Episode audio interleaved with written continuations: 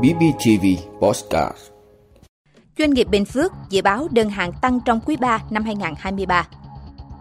Từ ngày 1 tháng 9, cấm ngân hàng cho vay mua vàng, đảo nợ, gửi tiết kiệm. Dự World Cup, mỗi cầu thủ nữ Việt Nam nhận khoảng 700 triệu đồng từ FIFA. Đình chỉ công tác trưởng phòng quản lý đô thị Đà Lạt sau vụ sạt lở. Sri Lanka công bố kế hoạch tái cơ cấu nợ. Đó là những thông tin sẽ có trong 5 phút trưa nay, ngày 30 tháng 6 của Bosscat BBTV. Mời quý vị cùng theo dõi. Thưa quý vị, Cục Thống kê tỉnh Bình Phước cho biết qua điều tra về khối lượng sản xuất của doanh nghiệp trên địa bàn, có 32,2% số doanh nghiệp đánh giá khối lượng sản xuất của quý 2 năm 2023 tăng so với quý trước. 37,2% số doanh nghiệp đánh giá khối lượng sản xuất giảm và 30,5% số doanh nghiệp cho rằng ổn định. Trong khi có 44% số doanh nghiệp dự báo khối lượng sản xuất tăng trong quý 3 năm 2023, 27,1% số doanh nghiệp dự báo giảm và 28,8% số doanh nghiệp dự báo ổn định. Đối với số lượng đơn hàng mới, có 17,8% số doanh nghiệp cho biết có đơn đặt hàng tăng lên quý 2 năm 2023. 37,5% số doanh nghiệp có đơn đặt hàng giảm đi và 44,6% số doanh nghiệp có đơn đặt hàng ổn định. Xu hướng quý 3 năm 2023 có 44,6% số doanh nghiệp dự báo có số đơn đặt hàng tăng lên, 25% số doanh nghiệp có số đơn đặt hàng giảm và 30,3% số doanh nghiệp có số đơn đặt hàng ổn định. Số lượng đơn đặt hàng mới được dự báo khả quan hơn trong các tháng cuối năm. Thưa quý vị, Ngân hàng Nhà nước đã ban hành thông tư 06 quy định về hoạt động cho vay của tổ chức tín dụng, chi nhánh ngân hàng nước ngoài đối với khách hàng. Thông tư có hiệu lực từ ngày 1 tháng 9. Trong đó quy định tổ chức tín dụng không được cho vay đối với các nhu cầu vốn. Cụ thể, vay để đầu tư kinh doanh ngành nghề cấm đầu tư kinh doanh theo quy định của luật đầu tư. Vay để thanh toán các chi phí đáp ứng các nhu cầu tài chính của hoạt động kinh doanh thuộc ngành nghề cấm đầu tư kinh doanh và các giao dịch hành vi khác mà pháp luật cấm.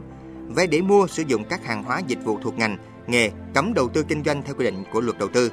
Bên cạnh đó là vay mua vàng miếng hoặc vay để trả nợ khoản cấp tín dụng tại chính tổ chức tín dụng cho vay, trừ trường hợp cho vay để thanh toán lãi phát sinh trong quá trình thi công xây dựng công trình, mà chi phí lãi tiền vay được tính trong tổng mức đầu tư xây dựng được cấp có thẩm quyền phê duyệt theo quy định của pháp luật cũng không thể tiếp cận vốn từ ngân hàng.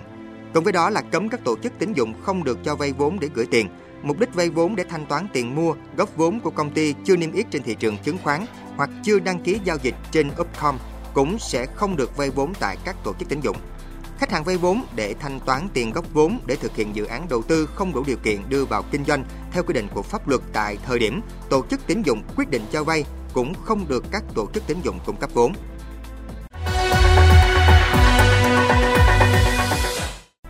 Thưa quý vị, trước khi giải đấu diễn ra, FIFA đã công bố mức thưởng dành cho các cầu thủ nằm trong danh sách chính thức dự vòng chung kết World Cup nữ 2023 dựa trên thành tích của đội. Theo đó, chỉ cần góp mặt ở vòng bảng, mỗi cầu thủ thuộc đội tuyển tham dự sẽ nhận được 30.000 đô la Mỹ, khoảng 700 triệu đồng. Một lãnh đạo VFF cho biết, FIFA chỉ hỗ trợ cho 23 cầu thủ nằm trong danh sách cuối cùng. Với việc góp mặt ở vòng bảng World Cup nữ 2023, 23 cầu thủ của đội tuyển nữ Việt Nam đã cầm chắc trong tay khoảng 700 triệu đồng tiền thưởng từ FIFA. Số tiền này sẽ còn tăng lên nếu đội bóng của huấn luyện viên Mai Đức Chung thể hiện tốt và tiến sâu vào vòng trong. Đối với đội giành chức vô địch World Cup nữ 2023, cá nhân mỗi cầu thủ nằm trong danh sách chính thức sẽ nhận số tiền thưởng lên đến 270 đô la Mỹ, tương đương 6,35 tỷ đồng. Với khoản hỗ trợ lớn từ FIFA, sự cạnh tranh của giải đấu sẽ càng trở nên quyết liệt và hấp dẫn.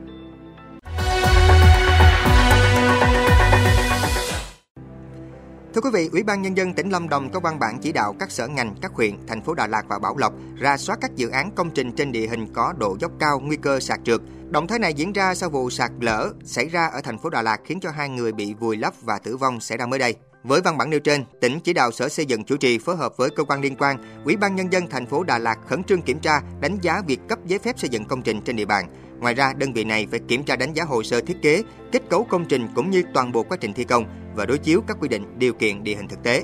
Đối với thành phố Đà Lạt, tỉnh chỉ đạo đình chỉ xây dựng các công trình tại khu vực sạt trượt thuộc hẻm Hoàng Hoa Thám, phường 10 và những công trình đã cấp phép có độ dốc lớn, độ chênh ta luy âm dương lớn, nguy cơ sạt trượt trong mùa mưa để ra soát đánh giá quan trắc mức độ an toàn.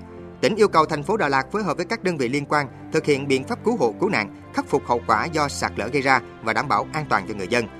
Riêng những phần kè đất bị sạt lở còn lại, chính quyền phải thực hiện giải pháp xử lý, chắn đất chống sạt trượt. Về việc trưởng phòng quản lý đô thị thành phố Đà Lạt bị tạm đình chỉ công tác, Quyết định này được đưa ra để kiểm tra, kiểm điểm, làm rõ trách nhiệm của trưởng phòng, tập thể cá nhân có liên quan trong việc cấp giấy phép xây dựng và kiểm tra giám sát xây dựng tại khu vực vừa xảy ra sạt lở. Như tin đã đưa, rạng sáng ngày 29 tháng 6, nhiều nơi ở Đà Lạt bị sạt lở sau trận mưa lớn. Bờ ta luy của công trình đang xây dựng trong hẻm đường Hoàng Hoa Thám, phường 10, thành phố Đà Lạt đổ sập, kéo theo nhiều khối đất đá ập xuống ba căn nhà dưới thung lũng.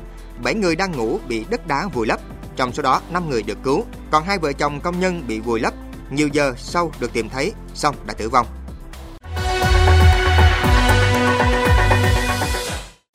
Thưa quý vị, Ngân hàng Trung ương Sri Lanka vừa công bố kế hoạch tái cơ cấu khoản nợ khổng lồ trong nước. Kế hoạch trên nhằm đáp ứng các mục tiêu do Quỹ tiền tệ quốc tế đưa ra và xoay chuyển tình hình kinh tế đất nước vốn bị ảnh hưởng bởi cuộc khủng hoảng tài chính. Ngân hàng này cho biết những người nắm giữ trái phiếu chính phủ quốc tế ISP chiếm tỷ trọng lớn nhất trong tổng nợ nước ngoài của Sri Lanka. Có thể chọn chấp nhận giảm 30% vốn của họ để đổi lấy việc được hoàn số tiền còn lại sau 6 năm với lãi suất 4%. Các điều khoản tương tự đã được cung cấp cho các công dân Sri Lanka nắm giữ trái phiếu được định giá bằng đồng đô la Mỹ. Dự trữ ngoại hối của Sri Lanka đã giảm xuống mức thấp kỷ lục vào tháng 4 năm ngoái, gây ra cuộc khủng hoảng tài chính tồi tệ nhất kể từ khi nước này giành độc lập vào năm 1948. Vị đã luôn ủng hộ các chương trình của Đài Phát thanh truyền hình và báo Bình Phước. Nếu có nhu cầu đăng thông tin quảng cáo ra vặt, quý khách hàng vui lòng liên hệ phòng dịch vụ quảng cáo phát hành số điện thoại 02713 887065. BBTV, vì bạn, mỗi ngày.